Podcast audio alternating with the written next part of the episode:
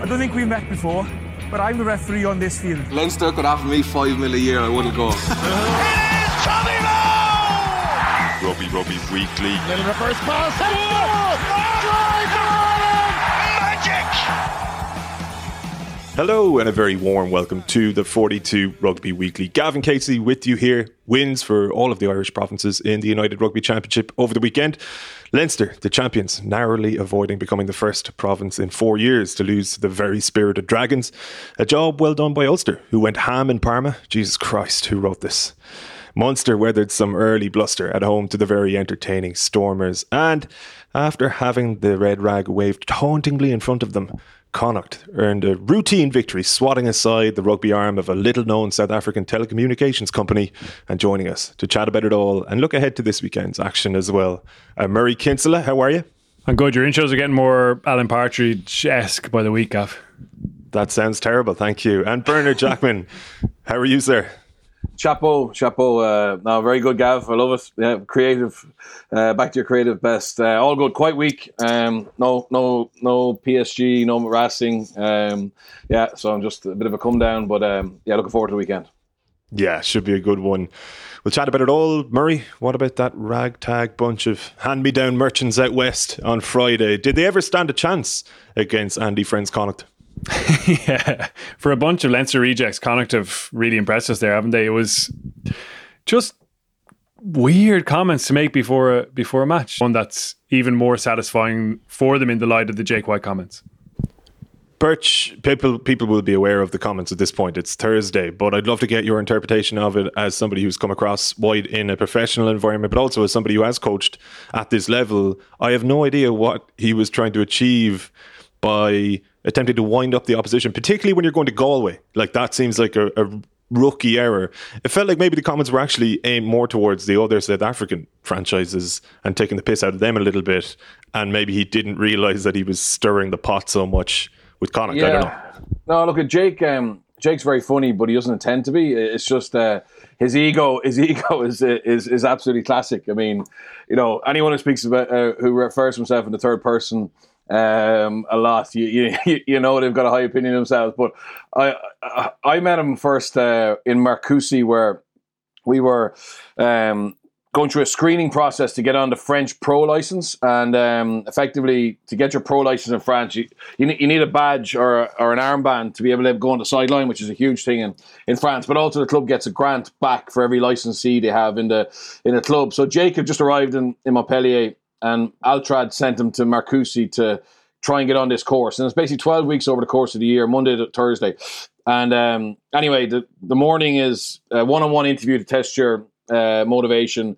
Um, two, you present your philosophy around coaching, uh, game strategy, and the other part was a analysis of a piece of uh, footage, how you would actually rectify and change your training week. And you know, Jake didn't have a word of French. He didn't bring a translator with him, and you know, while the club scene in France is a mix of English and French. You can definitely get away without any French at the start. Um, in the French Federation, it's hardcore. You either speak French or or you don't get uh, listened to. And I, I just said to Jake at lunch, having having had the morning doing all these different tests, and like I couldn't imagine how his interview went because he said to me that basically it was over after two minutes because the guy refused to speak English, and uh, so uh, we're sitting down in the in the in the food hall. There's hundred coaches there. There's 25 places and I was just trying to make conversation, to be honest. And I just said, "Oh, Jake, do you think um, do you think he'll get on the course?" You know, um, and I wasn't his coaching ability; it was his lack of French was was my point. And he put his hand on my on my knee and he goes, "Bernard, Bernard, my son, look around." And he does this, like, look around. so we look back, and there's there's 98 other coaches, or 90, yeah, 97 other co- or 98 other coaches there, and uh, he goes, "How many of these o- these Oaks have won a World Cup?" Right? and, I, and, I, went, uh, none. And he goes, Bernard, I'll be on the course. So I got great satisfaction. I got great satisfaction on Monday when I got the email and looked down through the 25 and there was no Jake White. So, um, yeah, that's just the way he is. And, and, and, and it wouldn't have bothered him. He would have forgot about it. But I, I find it very interesting. Like, he usually has this attitude of, if I coach a team, we can beat anybody, right? And uh, that's the way he is. And uh, it's basically no one smarter than Jake. And it was really weird. The, the, the month going into Leinster, he was talking Leinster up as if they were unbeatable. It was the greatest team of all time, which is very unlike him. And obviously, his team played a little bit like that. They, you know, they were they stood off them. They were a little bit overawed. And then the week after, he goes completely the other way, and he's just totally disrespectful uh, to Connacht. And I, I, knew this was going to happen because um, I got word on Thursday uh, that the the Bulls were, were referring to Galway as being like Kimberley, right? So Kimberley is a mining town in South Africa. Uh, no disrespect to anyone from Kimberley, but like it's a, it's a bleak enough place to go. And um, they stayed on the outskirts of Galway and they did their captain's run in the sports ground. But I don't think they actually ever went in further into Galway. So, you know, their impression was, oh, we're in this um, you know, outpoint in the in the middle of nowhere. The pitches, stadium, like they, they like the fairness in South Africa, the stadiums are top class. So you know the Loftus Loftus is is phenomenal. You know they played in the Viva the week before, uh, but I think he completely lost the plot, and uh, you know that message subliminally goes into the players' heads as well. And uh, Connacht Connacht didn't give him an, uh, um, bar, bar that first try. Connacht didn't make it comfortable for them in any way, and, and, and it was a brilliant performance. Yeah, it certainly was. Ultimately, Connacht battered them, Murray, and what was probably most impressive about it was early doors, even aside from the Bulls' try, it felt like they were losing some of the physical collisions. You kind of felt a little bit concerned for them if the game continued in this continued in this trajectory or in this pattern that things might get ugly. And they really just turned it on its head, and they became the unstoppable force in that game. Sort of sent the Bulls home packing, really, and with their tails between their legs. Yeah, they bullied them really in in the course of the 75 or 70 minutes after that rocky start. And you look at the maul, even their first try, the Connacht maul comes 10 metres forward, batters through the Bulls' defence and, and leads to a lovely bit of interplay by the Connacht midfield, who were so impressive. There was a brilliant bit of maul defence then in the kind of coming towards the 30 minute mark in the Connacht 22 where the Bulls are 10 metre out and they think this is a chance to swing momentum and they do really well to stop them. They had some excellent defensive sets in their own 22 again, Connacht, and they just battered people in the tackle. Finlay Bealham was leading the way. I thought he was so physical. Yeah, the likes of Cian Prendergast, Jordan Duggan, younger guys stepping up in that regard and and yeah, bullying guys who have a bigger CV and a longer experience in the game. So that was wonderful for Connacht to see because that's often a, a question around them in those those bigger games. But it was really aggressive and physical and relentless. One of those words that they've identified as a key theme for them this season. Like you love to see how they just did not take the foot off the throat. Right at the end, the rain's absolutely.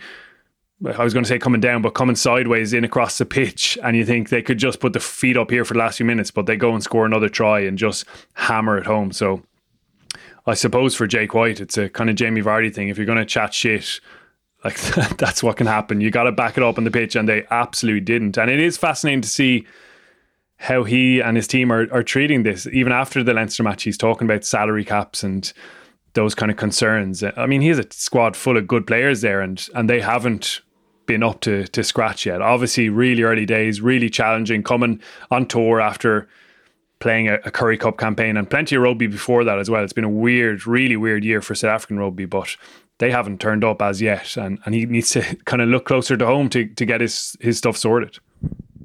Just on that, Murray, I think um, I think the South Africans will get better, but I think we need to appreciate and understand how hard touring is if you don't have the financial. It's not about salaries; it's about the capacity to do things that are interesting during the week. And and you know, you've toured, you've toured with with uh, Irish teams and and Lions tours, etc. It's it's breaking up that monotony, and that's what I worry about the South Africans. Uh, you know, are they able to go and play golf on a Wednesday, or are they able to get out and about and just have a meal somewhere else, or do the Guinness, you know, tour, or whatever it is? The you know, um, Giants Causeway. It's it's it's it, like in fairness to me, the Bulls look mentally um, fatigued, uh, etc. And in fairness to the Stormers, you know, John Dobson is the complete opposite of, of Jake White in that it's all about the envi- you know the environment and, and, making a happy camp. And I'm having a few points with him tonight, so I'll learn a bit more about that. But uh, no, but it, it's just getting that balance right, and particularly for them because obviously it's so expensive here compared to when they're spending the rand. But also now they're going to you know it's a four week tour,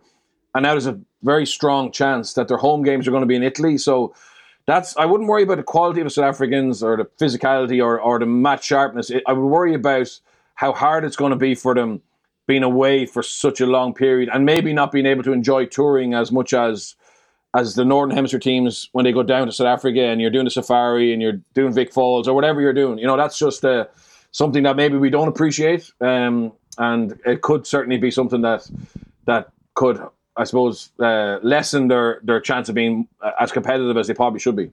Hmm. They need more nights out. The Stormers were out in Dublin last night. I interviewed your man Evan Roos, the really impressive number eight. I was chatting to him last night. he was bursting to get off the phone because the rest of the lads were waiting for him to go in for a pint in, in Dublin. So a bit of bit of culture as well is, is key. Bert, how did Connacht actually win that game to your mind? Because on Monday, Murray and Owen had a great chat about, say, ball and play time. And obviously, you could see, even with the untrained eye, that the tempo at which they were playing became sort of unsustainable from the Bulls' point of view and, and very difficult to defend against. But like when you're coming away from watching that game, particularly given the start, how did they turn it and how did they turn the screw ultimately? Yeah, I, I thought the ball and play time um, in the first half you know, paid off in the second half. Uh, so there was one example where it was a really long phase, and, and you probably talked about this, Murray, but it, uh, it was this loud, this loud try down the right hand side where the Bulls, you know, didn't get touch on an exit, and uh, like Connor, Connor did a little one-two down down the right hand side, and I got blown back for for a forward pass. But I mean, the lack or the the the the, the weakness of the Bulls' kick chase in that moment was like, wow, they're really struggling when, when the ball goes is in play for more than two and a half minutes or, or whatever, and back to back. So I thought Connacht kept the ball on the field pretty well. Um, their variation in terms of their line out attack, um, they you know they went through the Bulls rather than around them, which everyone thinks, oh, we're playing a big pack here. We need to we need to play wide, wide. But they actually were really direct, and they went into that seam at the back of the line out over and over again. They only tried a maul once, and that maul led to the Tiernan O'Halloran try because you know, they they had, they conserved their energy and then they went after the Bulls and, and, and it was a very good technically built maul that got got away down the open side and and um, they, they, they sheared off and that, that led to the uh, to the tightness in the Bulls' defense. And then the second half again, they just went up the middle, picking goals, picking goals uh, before they went uh, wider. So I thought tactically, and that's something you know Murray spoken about in his piece about you know Andy Friend wants to be fast, relentless, and adaptable. And when they reviewed Cardiff they felt there was times when they didn't show that adaptability, and I thought they adapted really well uh, against the Bulls. Um, they, they still had high ball and play time, so they were played fast, but they they were more direct than they normally are. And in fairness, that's something that's around the Bulls' defence as well. They, there is a lot of holes around the again, um, and there was against Leinster as well. So they spotted that and they exploited it, and it was um, to get the bonus point win. And you know there was a lot of question marks, new coaching staff. Um, you know, to lose that game would have been massive uh, for them. And I just think it, it'll settle everyone down. It'll get the players to really believe in what they've been trying to do. Because uh, they've had a tough preseason, um, you know, two heavy defeats in the friendlies. Uh, so yeah, I, I, think it's it's an absolute massive result for Connacht. I still worry about their, their ability, you know, over the course of the season in terms of squad depth, etc. But that was a, a really good start for them at home. Yeah, we've spoken in the past, Murray, I suppose, about that need for consistency, which even as a piece of phraseology can be a bugbear for a lot of people. But ultimately, with Connacht, it's literally true. You just want to see them back that now with a similar type of performance, similar victory, and put together a string of them really without interruption. Is that possible for them? Is it sustainable, that type of performance that they produced on Friday night? Yeah, I think so. And if they can avoid injuries, is a big part of that. You know, you saw Leva Fifita come off the bench and add a huge amount, really across the board. He's a big unit, obviously powerful, but good line out skills. He's well able to handle an offload as well. And if you can have a bit of competition for places, it, it adds massively to that effort. Really good chance to roll on now against Dragons on Saturday. They're home again. It'd be really nice for him to get that bit of momentum early in the season. And then importantly, just to I suppose for the coaches to have to keep pressure on players to to back that up individually because there's so many good and it was a really collective cohesive performance but so many of the individuals within that played really outstandingly well. We've mentioned a couple of them. Obviously Mack Hansen had his big moment and really impressed with his score. You had Tom Farrell I thought just reminding everyone of how classy a rugby player he is. He had a bit of an injury nightmare, obviously, last season, but he was so integral to, to all things. He finished his try really well, showed his pace. He had that offload before the Tiernan O'Halloran try.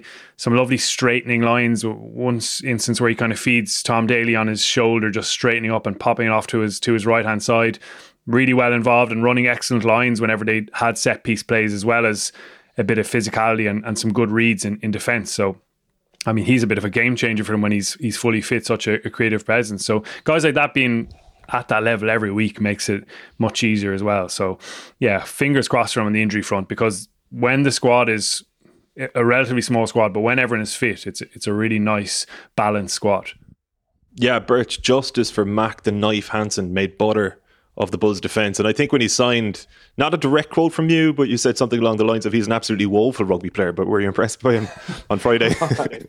no, I thought he was good against Cardiff. Um, look, that's the unfortunately that's the market that Andy Friend operates in, where he has to try and find those rough diamonds. And, and in fairness to him, he's done it again. Uh, like Papali, Papali'i was a cheap boy. You had to wait for him. You, ha- have the discipline issues, but you know, you saw him that first half. I, I thought he was exceptional. So Andy Friend um, is is is very very shrewd in in the market, but it's a gamble. And in fairness to Mack Hansen, you know, against Cardiff in a losing team, I thought he was really impressive. And then he had that moment uh, of, of, of brilliance on, on, against the Bulls, and he looks he looks really good. Um, and he could be a, a, key man for them. In fairness, again, I have to say, I mean, if you're Jake White, you're going like it's rugby 101 when you put up a box kick that there's a there's there's pressure in behind. So Hansen did brilliantly, but if you're you know from a Bulls point of view, that's too soft. You, you know, but let's let's let's applaud um, the brilliant finish from from Hansen. And, and, as I said again, I think I think he he he started incredibly well, and you know that's if if he can prove to be a you know a double the price he's cost type of player, well then that's that's brilliant for Connacht. And just on the the coaching side of it, Gav, like as Bernard mentioned, a new team settling in and a great day for them. Defensively, obviously, Con Tucker going to be so happy with that. We're repelling repeated Bulls attacks and, and dominating them physically. And then from the attack, we saw loads of really nice ideas. Peter Wilkins has really got his hands on that now, and having switched over from defence is leading that. They scored off set piece, obviously. They had another number of breaks, even some of those clever little maul breaks. I know you shared a video, Birch, of some of them, and simple options well executed, everyone in the right place, running genuine lines, even if they're not getting the ball. Um, and they executed that really well. So himself and, and Mossy Lawler helping out in that regard are, are going to be really pleased. And fingers crossed that they can continue in that vein because it was really accurate and really sharp and really energetic. Certainly was. Put some respect on Connacht's name. Birch, over in your old stomping ground, your old province or your old team uh, had a difficult enough old day. Is it a blip for Leinster that they perform that way, or is it an actual genuine concern? I think it's a blip, to be honest. I'd imagine they'll they'll bounce back. It's, you know, uh, the last performance like that for, for, me was was when they beat Zebre away 3 0 um, about two years ago. It, it, like, I was over there, there was a load of intent. They started fast. They were in the right part of the field. The conditions were pr- really bad. I mean, it was a monsoon that morning. Um, it was actually harder to play with the ball in hand. And in fairness to the Dragons, they they effectively just parked the bus and, and just tried to play territory. Didn't really uh, overplayed. I thought um, Sam Davies and, and, Josh Lewis managed the territorial battle pretty well. Um, and Leinster looked looked like they were going to pull away. I mean, they just didn't score. Obviously, got the Max Deegan try, but they had a couple of chances, um, very good chances in the Dragons 22, particularly when the Dragons were down to 13. Ross Byrne kicked one dead. Um, you know, Conor Bryan got stripped a couple of times. Jamison Gibson-Park knocked it on the back of the ruck. And, and as they made those mistakes, it just uh, it, it, they just seemed to get really flustered, which is totally unlike them. And it became contagious. And then you had guys coming off the bench and missing their cue at line out time.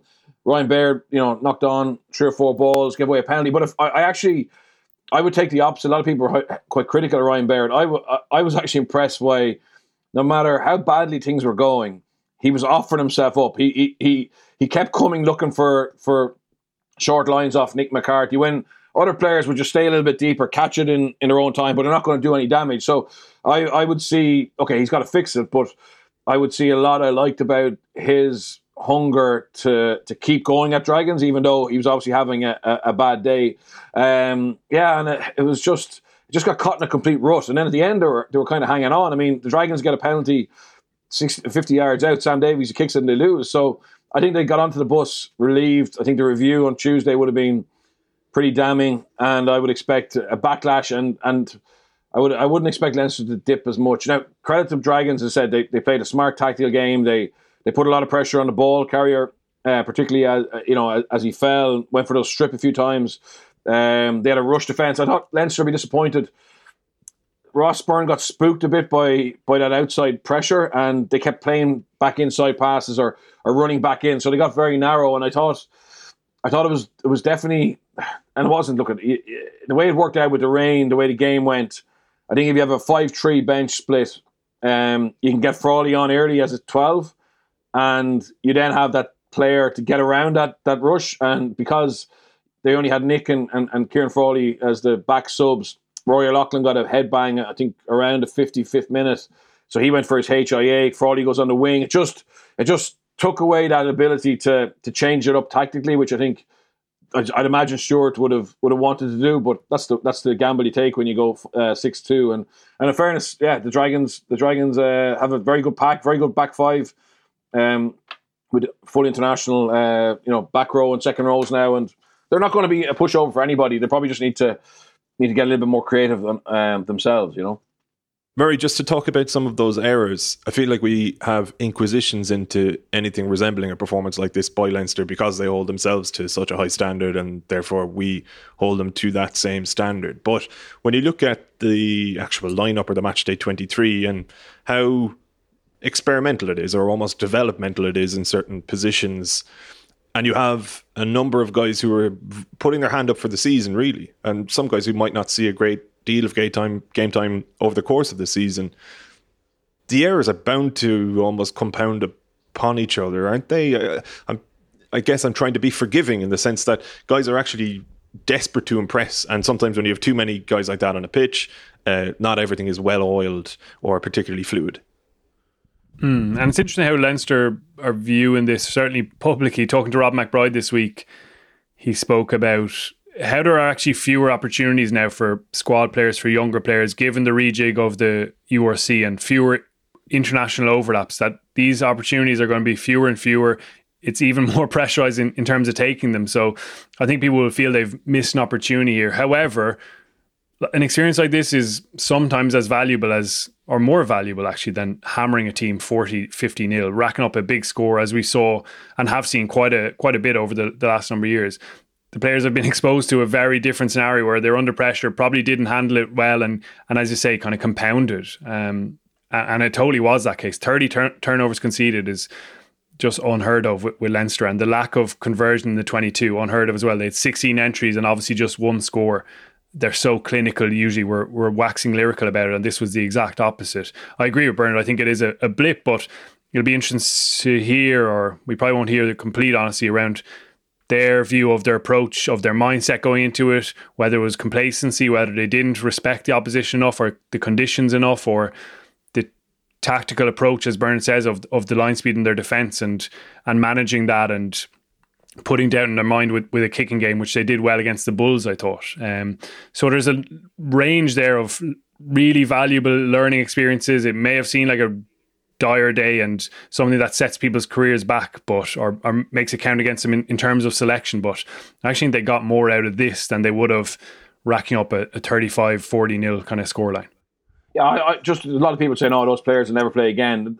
That's nonsense. I mean, they will, um, and the reality is that Leinster's training environment is is so competitive that they can show form at that on a on a, on a Stew Tuesday or whatever. So, I, I agree, Murray. I think it wasn't pretty, um, but they got the win and definitely there'll be elements to that that they've learned a huge amount from. And that's been the big criticism we've had of the Pro 14 um, in the past was that Leinster, Munster, Ulster only get tested against each other or, you know, in, in a European crunch game. Whereas even though, you know, the Dragons aren't Toulouse or, or, or, or Saracens, there's still a lot to be got from actually, you know, getting exposed in certain areas and uh, being able to go out and fix them. What have you made of the Welsh region's input to the competition so far, Bernard. Scarlets seem to enjoy themselves at the weekend. Obviously, Dragons did pretty well against Leinster, and then you had Ospreys and Cardiff playing against each other. It's been an ongoing concern for people outside of Wales, I guess, this sense that we get from our Welsh friends, be it in the media or just rugby fans on social media and so on, that they really just couldn't give a shit about any iteration of this competition. They want to cozy up with their neighbours in England and do something new.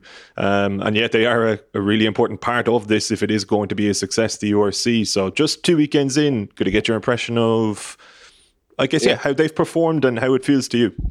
I think this league is, is much better, and it's much better not just because of South Africans, because we're still waiting for them. It's better because the Welsh and the Scots and Benetton our back, um, competitive, uh, you know, looking hungry, looking together. And the four Welsh teams, uh, for me, are, are, very even. I mean, the Ospreys just beat the Dragons the week before in, in a Welsh derby.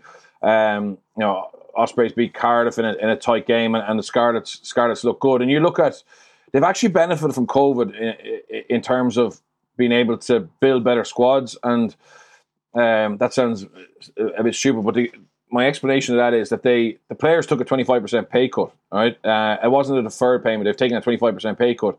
But the Dragons' budgets haven't been reduced. Sorry, the four regions' budgets haven't been reduced by twenty five percent. So effectively, that extra twenty five percent has gone into being able to recruit or or build better squad depth. So, I mean, that's probably one one part of it. Um, and uh, you know, and, and then again, there's there's they've been able to bring back some guys from from from Wales. So the Dragons have been able to bring back Will Rowlands, the the second row, and he's now you know paired up with Ben Carter, who came through the academy. The Ospreys, um, the Ospreys are very well coached under Toby Booth, You know, very well drilled forward wise. But now they've got um, uh, Gareth uh, Anscombe back. You know, a, world class a world class ten. So that's added to the likes of Rhys Webb, who they brought back from Toulon you know, two two seasons ago, you have George North, you have Alun Wyn Jones, you have Justin Tipuric to come, you know, to to, to build a, a, team around. And the Scarlets, the Scarlets, in fairness, they you know they went through a really rough patch for the last two years, but Dwayne is back. Um, they have good players, you know, um, both Welsh internationals and some foreign players,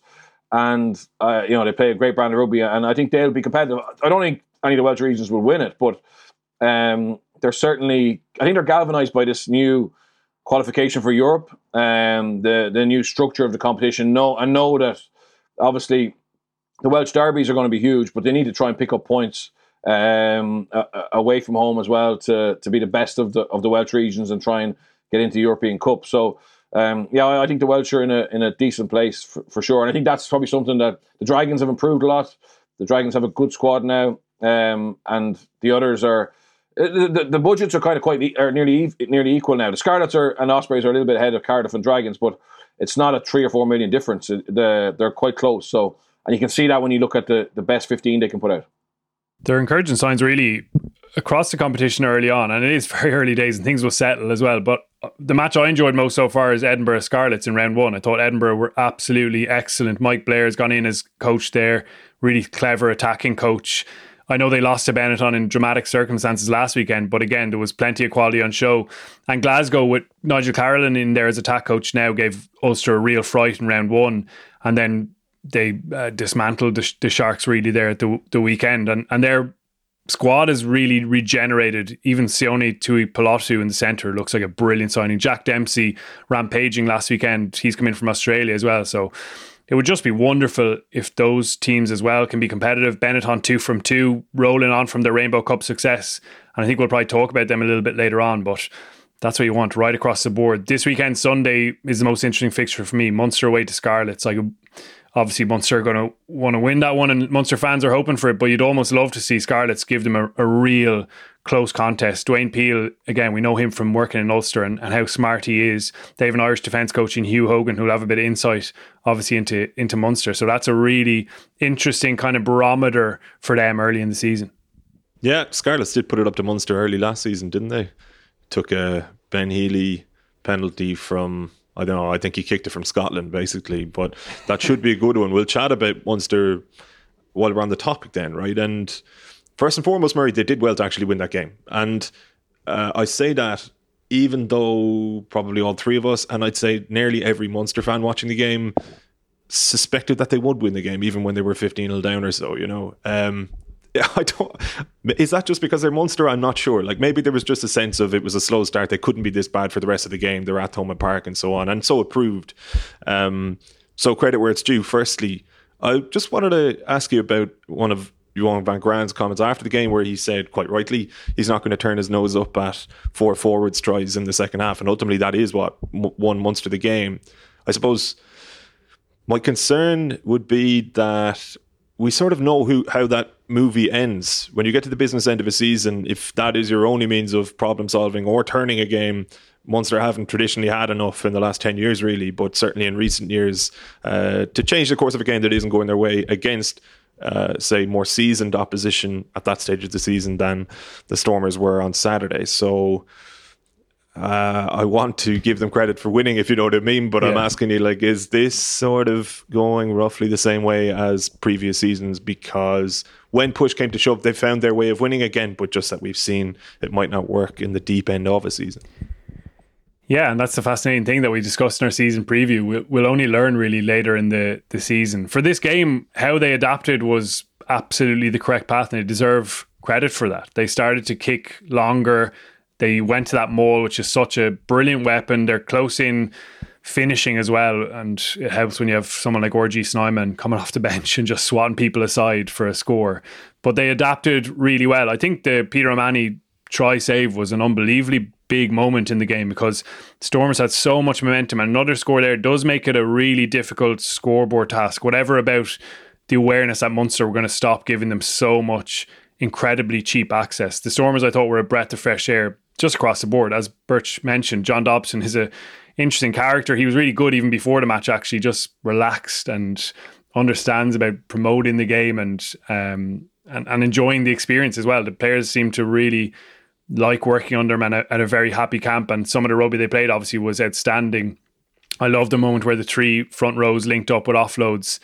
Uh, to, to tee up a try. That's what you want from your key three playmakers in the team. Um, and it was brilliant to see. But yeah, Munster adapted well. I do agree, though, that it's the same old question is whether they can evolve beyond that Munster. And, and the concern is that the Stormers brought a really high line speed defence, really high edge. Munster knew that was coming. It was exactly the same the weekend before against Benetton. It has been the same. Their defence coach, Norman Laker, he studied under Jacques Nienaber basically and and tries to implement a lot of the same things. So you, you had a chance to study that, to plan for it. And we didn't really see Munster throw any um, good punches in that regard. They didn't really have a way over, around, inside it, um, and they and they reverted to strength. I definitely think it was the right thing to do in this game, but you want to see that development. And and the weekend before, we saw them looking to play to width, but inaccurately. And obviously, it was the start of the season. It was, you know, rustiness was was part of that. But that is a team with Munster in terms of when they actually try to play to that width, they're not world class at it. So that's a, the progress that needs to happen. And, and a test like that against a high line speed defence was a little bit revealing in, in that regard. Yeah, but they are, in fairness, Bernard, caught between a rock and a hard place there, as Murray suggests, because particularly this season, you can afford to lose even fewer games, really. And they were up against it early. They found the correct means of winning that game individually.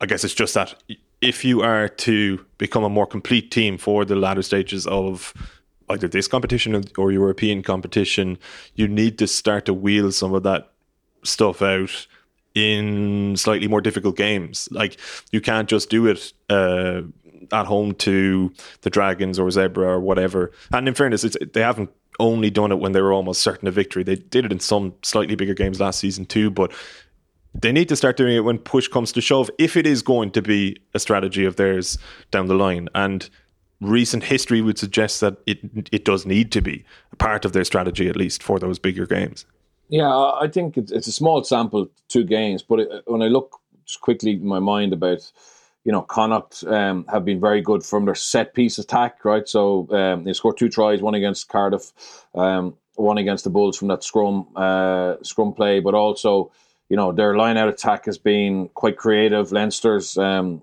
you know, I remember a, a, midfield scrum in the first half against Bulls where they gave an inside ball back to Luke McGrath. Like there's an Ulster have been really sharp in terms of their set piece attack. So Munster have had really good set piece ball, but haven't done anything with it. And I think they mightn't have to be the all singing, all dancing attacking team where they play from deep and, and go wide, wide. I don't know if that's gonna they're going to get to that level, but if they don't have a threat off their set piece, right? So against the best teams, you need to be able to to get that soft shoulder, to get that half line break, to get you on the front foot, to force a penalty, right? So how did they get back into the Stormers? Um, Stormers uh, twenty. How did they get into the Stormers twenty two?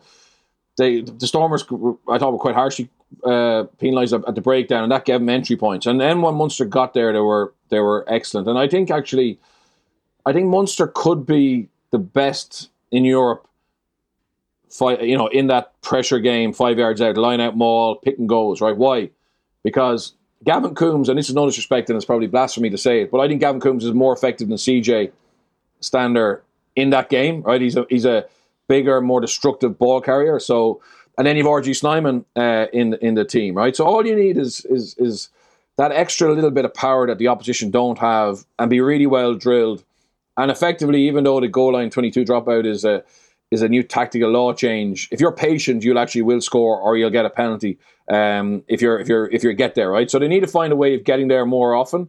Um, and I think that's the pressure on Larkham. Uh, you know, if, they need to show more creativity from their their set piece because they've got a good lineup, they've got a good scrum.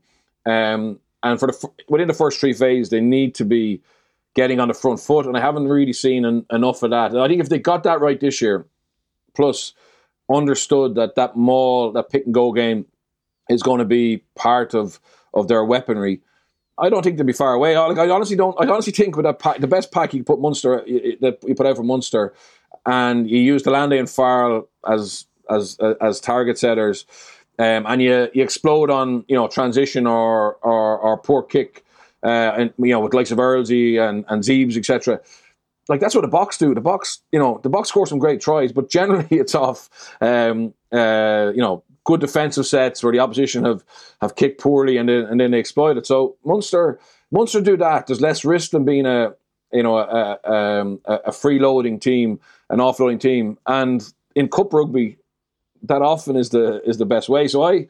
I'm actually not as negative as a, as maybe uh, I thought I could have been. You know, when I look at how good that pack could be, and mainly around. Well, they're very well drilled, right? So they're, they're drilled, fairness, by Rowntree. Um, they have good cattle. But I just think Coombs and Snyman, you know, could they could be the two of the biggest uh, and most destructive ball carriers in in Europe this year. And on the attack side, like literally, all you're talking about is one or two strikes a game, one or two moments of cutting the defense. And the are a really good example. Look at last weekend when there was that slight bit more variety. Like there was one attacking passage where Lood de Jager goes out the back and le Roux steps up as a, a bit of a playmaker and they cut the Black, All Blacks. And it just makes everything else more effective because suddenly that's in your mind as well as as potential threat. Um, and that's all Munster will get in a, in a big game. It's one or two chances where the, the likes of Leinster or whoever you're playing in a in a knockout tie have a momentary slip. That's all it is, and, and you've got to be really ruthless in taking it. Like let's let's be fair here. There, Munster are, are definitely trending really um, positively in terms of the squad and the players they have.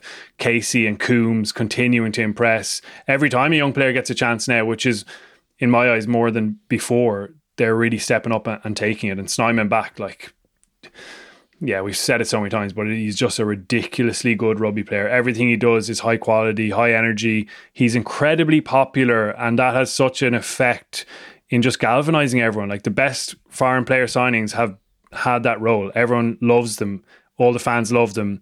Everyone wants to see them do well, and, and they can be a leader in, in that regard as well. So, yeah, he's just he's just brilliant. Even his kick chase is like it's Eben Etzebeth like it's relentless. He's so athletic and mobile. You you notice you're kind of like, why isn't he defending around the fringes? And then you see he has the agility and footwork to actually defend in a in a 13 channel and and recover really well. So it's incredibly exciting that he's back and, and fully fit and, and looking so um, happy to be back on the pitch pretty exciting for the tournament as well if the Stormers are going to continue playing like that under your buddy Dobson Birch, isn't it?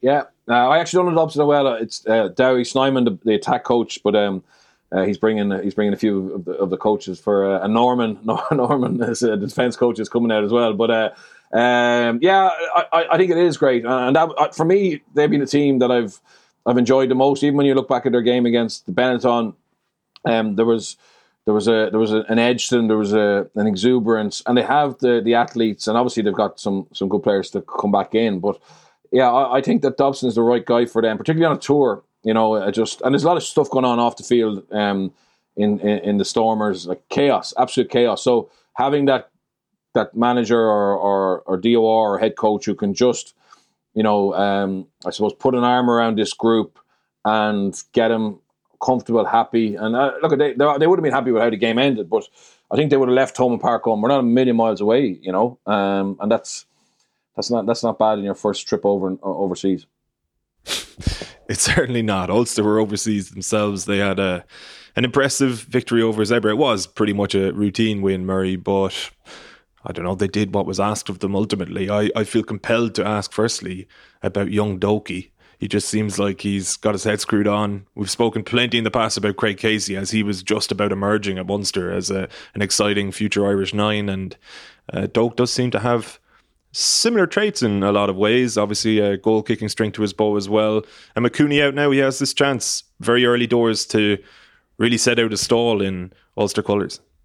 Yeah, absolutely. He, um, I think he's a huge prospect for for Ireland as well. To be honest, I, I think he's going to be in there sooner rather later. He looks really like a a starting nine within a couple of years to me. Honestly, I think he has that much potential and that much confidence and, and self belief. Obviously, he's still learning loads, and even in this game, we saw that. You know, he snipes close to the the Zebre try line early on and, and just gets a little bit isolated, gets turned over, he gets blocked down at one stage, obviously on a, a kind of pass at the base of the scrum and, and those little bits they'll round out and polish off are are really important. But the, the influence in the second half, even the moment where he kicks down the left hand side, we were talking about it on Monday and the members podcast, um, kicks down the left hand side and makes a tackle to force Zebre over their their try line. A, a combination of vision, technical skill, desire and a bit of physicality as well because he is a, a, tall and um, strong athlete as well. So he kind of has a, a complete package there. Um, and by all accounts, like really stepping up and similar to Casey in that regard,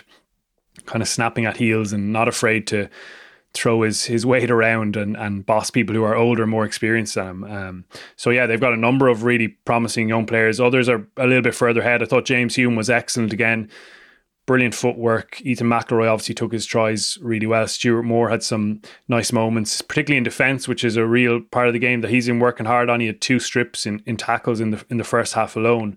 Um, so yeah, great to see the young players that they've backed and who have earned their chances. Really, it's not even just a case now of of throwing people in there to to use that expression. It's guys who've earned their spots and who are now putting a lot of pressure on on more established members of the squad. So that's a really positive place to be in. Collectively, it wasn't a perfect performance by any means. Plenty of frustrations there, but some really nice moments. And Craig Gilroy uh, did did a couple of brilliant had a couple of brilliant moments for the older lads as well with his lovely assists for two of the tries. The second one in particular around the back um, was just beautiful. So yeah, happy day in, in general for Ulster.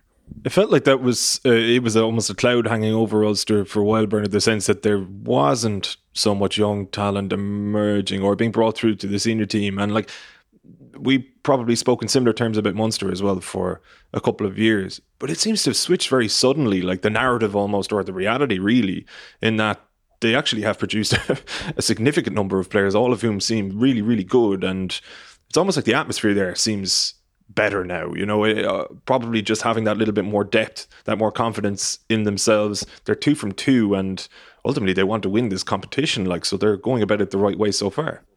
Yeah, and, and I, will be quite close to um, to Kieran Campbell, who was the academy manager, and I, I, I know he felt that a lot of the criticism directed towards Ulster was harsh, but there was a period there where the the academy wheel stopped t- stopped turning, and if you look at there was a a lot of their forwards are uh, originally came from from Leinster, but it, it, does take a while. He said to me, he said to me three or four years ago, he says, "Look, I promise, there's real talent here. We just need to to wait for them to come true." And and you know they, they are coming true now. And mainly backs, to be honest. Uh, but Dave McCann uh, is um is a homegrown back row who. Um, who's got a lot to offer, and, and th- those front five forwards take longer. You know, um, they take longer to, to come true. So we're seeing, you know, Nathan Doak and and, and James Hume and, the, and these guys. We're seeing them a little bit earlier because of their, um, you know, because of their position. But they are really talented, and I think that's the big thing for Dan is that um, he he's probably weathered the storm a little bit in terms of those young players. They've been very competitive, but just in terms of getting over the line in, in, in big games and getting silverware, um, you know, I think Leicester away in the Challenge Cup, and that was an opportunity lost. Now, you know, the way Leicester started the season, you know, we, we can see that that's uh, the form is, is decent there. Borthwick's done a great job, but we i I felt them going down to the Challenge Cup last year was a real opportunity to to win silverware. They missed out on that, but the most important thing is that those young players look like they're going to become, you know, very much Champions Cup level players for Ulster. Some of them already are, and maybe internationals for Ireland, which that Ulster haven't had enough of those really to to be able to go into competitions, you know, confident they're going to they're to win them. And uh, I think they're there's certainly bright bright sparks there for in terms of where Ulster are going with a lot of homegrown uh, talent, uh, particularly in the in the backs as well. The best Ulster performance of the weekend was Duane Vermeulen. I need to swiftly row back on questioning whether he has the durability on a two-year contract. He was unreal for the Springboks, and not, like it was a real reminder of his qualities at the top level. Not always involved in every aspect of the game, but when he ma- picked his moments, he made such an impact on the game.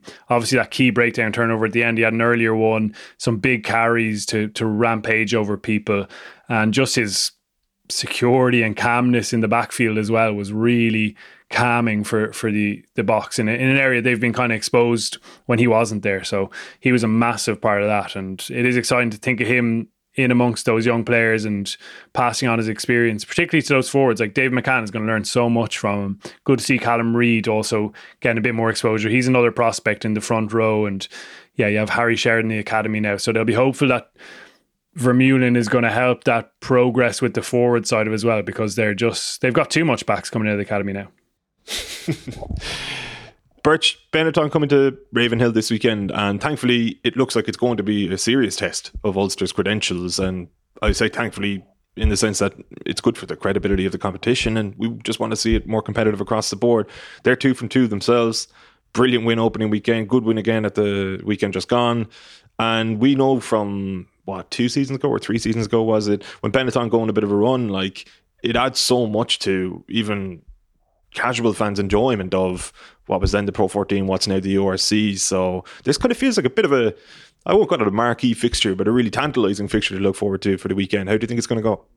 Yeah, it's massive, and you know what? They haven't ever feared coming to Ireland. Um, uh, you know, uh, they, they they could have easily beaten Munster a, a, couple of years ago in a in a key game. I, have I've been to the RDS where they've been really competitive against Leinster. So even when they were going bad, um, and they had a blip obviously last year in particular in the regular season, um, they haven't feared coming to, to Ireland. And I think coming to Belfast this weekend, they'll they'll they'll thrive in that atmosphere, which is obviously Ravenhill. It's going to be red hot. They've had two good wins at home, and um, but the crowd wouldn't be anything like it would be in in Ravenhill. And I think it's just brilliant. I was worried. I didn't know how they were going to uh, kick on from obviously winning the Rainbow Cup. Um, you know, they obviously had that easier draw um, to get into the to, into the final, and then you know they put in a great performance against the Bulls. But the the key is that they, they, they start this season well, and they have started well. And um, I, I, think a strong Benetton is, is, is great for the league. And there's only really Zebre now who who look like um, you know they're not going to be competitive. I think the Lions, you know, the Lions at home when they eventually get to play down there um, will be will be will be difficult. Uh, so I don't see any easy touch bar bar Zebre in the competition, which is a, a huge improvement uh, on where we were. How do you foresee that one going this weekend? Murray Ulster at home to Benetton. Like it's a chance for one of them to really stake a claim early doors and let people know they're very serious about this.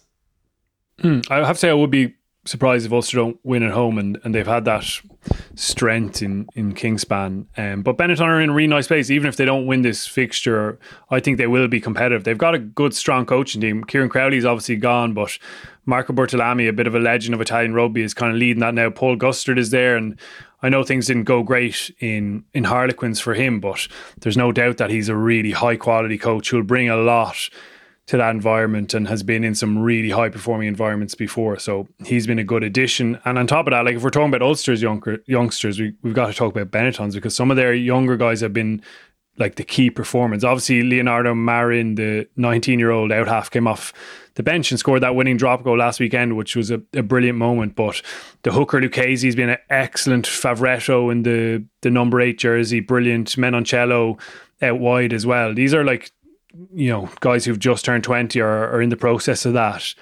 And they're stepping up now in the URC and playing really well against good teams. And that's really exciting for Benetton first and foremost, but also for Italy because we'll end up talking about that again later in the season and, and where they are and, and whether they're going to get better. And yeah, this is after a blip in the kind of Pro 14 season last year where Benetton couldn't get on a on a decent run this is back towards the the trajectory they were on before that, which had been really encouraging and had looked like a genuine long term sustainable development.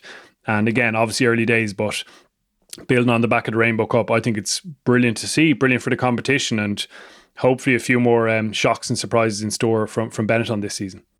Uh, I know we sort of brushed over Connacht at home to the Dragons, Leinster at home to Zebre, and I'm just sort of moving towards predictions time, lads. Two home wins, do you reckon?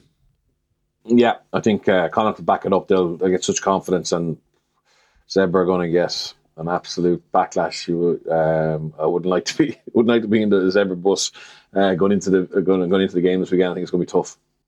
Mer? Hmm. I'm in total agreement. Not going to be a great day for Michael Bradley's lads, but um, they do play some exciting rugby as well. So hopefully it'll be highly watchable. hopefully, hopefully. Scarlets Munster has a little bit more of a 50 50 feel to it in the sense that it's at Parc y Scarlets. They are bringing uh, a vein of form into the game, having uh, enjoyed a good weekend themselves, or sorry, uh, enjoyed a good win last weekend themselves. How do you see that one going, Murray? Ooh, I think Munster are but I do think that's going to be a real battle in the kind of up for grabs in, in those last few minutes. Maybe even Ben Healy to pop over a 80 meter penalty because he's kicking it further and further every single game. That guy has an absolute cannon on him. So um, yeah, match winner from Ben Healy. I go for. What do you reckon, Birch? Yeah, yeah, I agree. I think the, I think it'll be a great game. I think Scarlets will see opportunities in the Munster defence that the Stormers exploited, and they have the the tools to to attack them there. But I think Munster will finally you know put a squeeze on them, and uh, I think Munster edge it. You mentioned young Marin's drop goal for uh, Benetton two weeks ago. Murray, what about young Fionn Higgins for Naas RFC? From 378 yards, as far as I could tell, like I'm not good at judging distances, but he was a long ways out, and uh, just unbelievable to see the AIL back. Listen, everybody involved in rugby in this country uh, at grassroots level. Uh, anyone with a passing interest in it who's a member of a club has been waiting for this. And it was a great weekend. We had that marquee fixture with Lansdowne pipping Cork Con. Um, I need to bring you in though on, on Higgins drop goal. I saw you tweeted it out. yeah. It's so mid. There was another 10, 15 meters on it, wasn't there? Like the connection was just so, so sweet. I don't know if he'll ever, maybe he's a specialist and we don't know about it, but that is the kind of lifetime connection. It's like the best golfers probably have a shot like that once in their life where they connect with it perfectly and it just flies and flies. I hope hopefully no one's car got smashed in the car park because it went that far. it was a brilliant bit of skill and a nice reminder of the skill that's on offer. And that's been really great to see the last couple of days. The number of brilliant clips of outstanding rugby that just showcase what is going on around the country every weekend. And there is real pride about it being back. I've had loads of messages and people sending me stuff and just reminding us of how brilliant it is that it's back, of how the rugby in a lot of the AIL games is better than what you might see in that Leinster Dragons game, for example. It's a lot more enjoyable, um, a lot more attacking intent, and the weather was pretty decent in, in most places, so that helped a lot.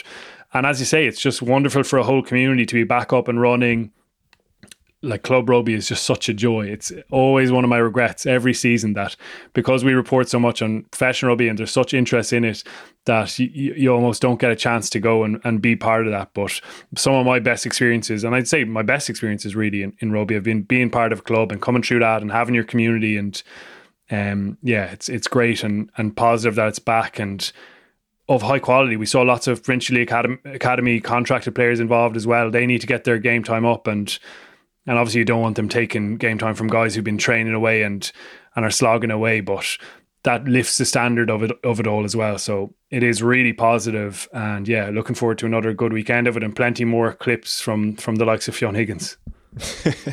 Absolutely, yeah. Credit to Dave Mervin as well, who sends previews and wraps for the entire AIL and the women's AIL because, as you say, Murray, um, again because of the interest in the professional game it sort of feels like we have to only squeeze this in almost in passing at times. Now i know there are dedicated podcasts towards the AIL, uh, like the club scene which is brilliant but uh, i guess in fairness most media publications or at least say national publications don't have the resources to be sending people to every AIL game around the country so in a way we are almost dependent on people like Dave who uh, produce that work and reports on a Saturday or Sunday um, and even having those flood back into the inbox was uh, a little bit enjoyable. I obviously want to ask yourself, Birch, as well about I don't know, just the sense of it being back. You're you're involved with Bective naturally, and um, that's an aspiration of yours, I suppose, to be uh, to be more a part of that conversation as well down the line. But just to see club rugby back after such a long way, or a long time out,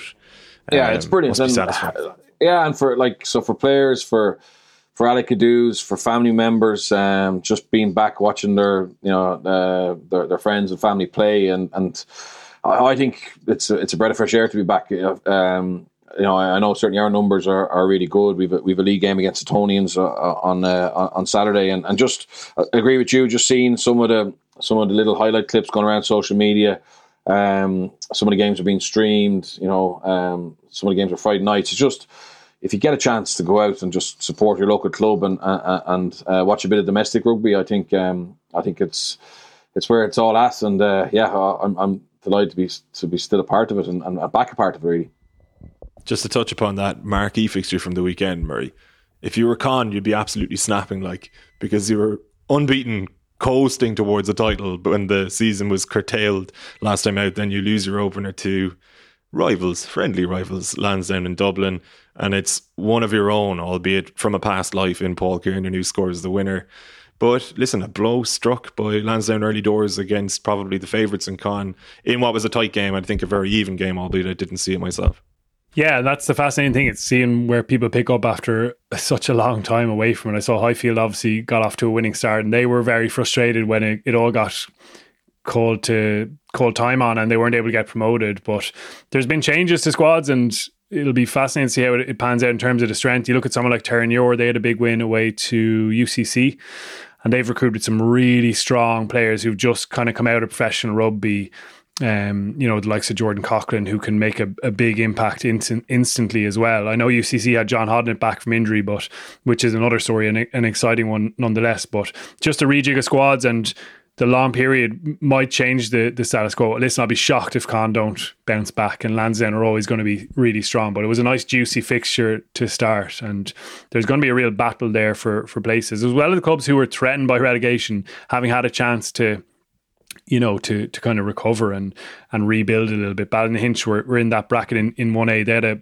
defeat away to Young Munster, who looked impressive based on the, the, the rugby I saw, really balanced attacking performance, nice kicking, nice maul work as as you would expect as well. So yeah, just brilliant rugby on show and there's going to be plenty more high quality fixtures like like Lansdowne Cork Con.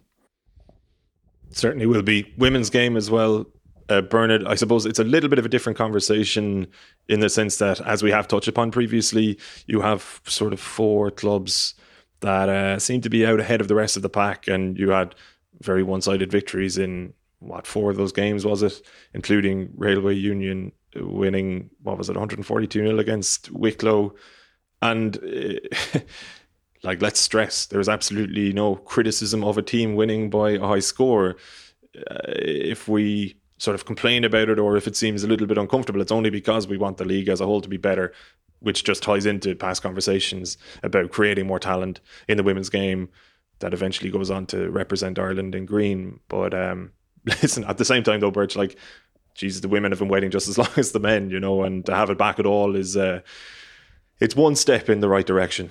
Yeah, absolutely. And look, it's a function of that result is a function of of not having stronger competitions below that that you have to qualify in, you know, to get up to that level. But that's that's an issue for that you'd imagine, or I'd like to hope that that be part of this review process. Um, and whoever is the Irish women's coach going forward, whether it's Adam Griggs or somebody else, that they get stuck into the domestic game uh, uh, um, and they work with the clubs to try and obviously make it more competitive. Look, you can't blame the, the, the top four or the top five you know they're doing a great job. They're just kicking on. But um, I suppose from a, a, strategy point of view, you know, someone needs to be looking at this and saying, well, how can we make it more competitive? Is it coaching? Is it playing numbers? Or is it all all of the above and, and, and other things? So that's yeah, that's not going to get fixed overnight, but. Um, it is good for them to uh, for the women's game to be back. The uh, the the league they're they're playing in week in week out now, which is the same as the men's. It's, that's what that's what they that's why they, they lace up a pair of boots. So uh,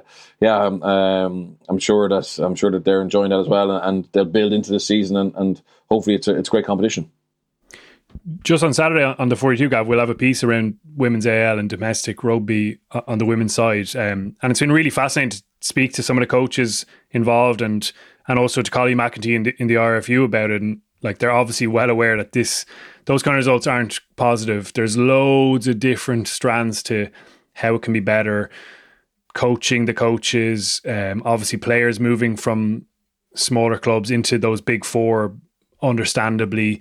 Um, the, the role of the interpros, international players being away, that step from 18s up to senior rugby. There's there's a whole lot to it, and and that is part of the review that they're doing. You just hope that a review leads to real action because that was the thing I really came away from with is like everyone now that the anger is kind of slightly subsiding after what happened around, around the World Cup and, and that failure, there's just an incredible amount of energy and positivity and desire to actually get more cohesion in that layer underneath the national team and, and upwards onto that national team. So it's going to be a, like a couple of years and, and, a work in progress. But fingers crossed that when we're talking about women's AIL in two or three years' time, that, that you're not going to see those big scorelines, or at least far, far, um, you know, fewer and far between. Here's hoping. Well, if you are getting over to your club or one of the provinces over the weekend, enjoy it. Murray and Eoin Toolan will be back on Monday for the 42 members. It's members.the42.ie if you want to sign up and get access to Rugby Weekly Extra with the two lads and so many other podcasts. The Football Family, I think, are recording simultaneous to ourselves ahead of Ireland's I was going to say pivotal qualifier away to Azerbaijan, absolute dead rubber, and yet they feel seismic these days, don't they? Uh, we've got what Gav Cooney's behind the line sports writing podcast, loads of stuff. If you uh, go to members members.the42.ie, you'll see the whole thing laid out in front of you, and you can make a call on it then. Birch, thank you. Thank you, guys. See you next week. And thank you, Murray. Cheers, Gav. Appreciate it. Catch you next week. Until then, mind yourselves. Take it easy. I don't think we've met before but I'm the referee on this field. Leinster could offer me five mil a year, I wouldn't go. it is Tommy Bowe! Rugby Rugby Weekly. Little reverse pass.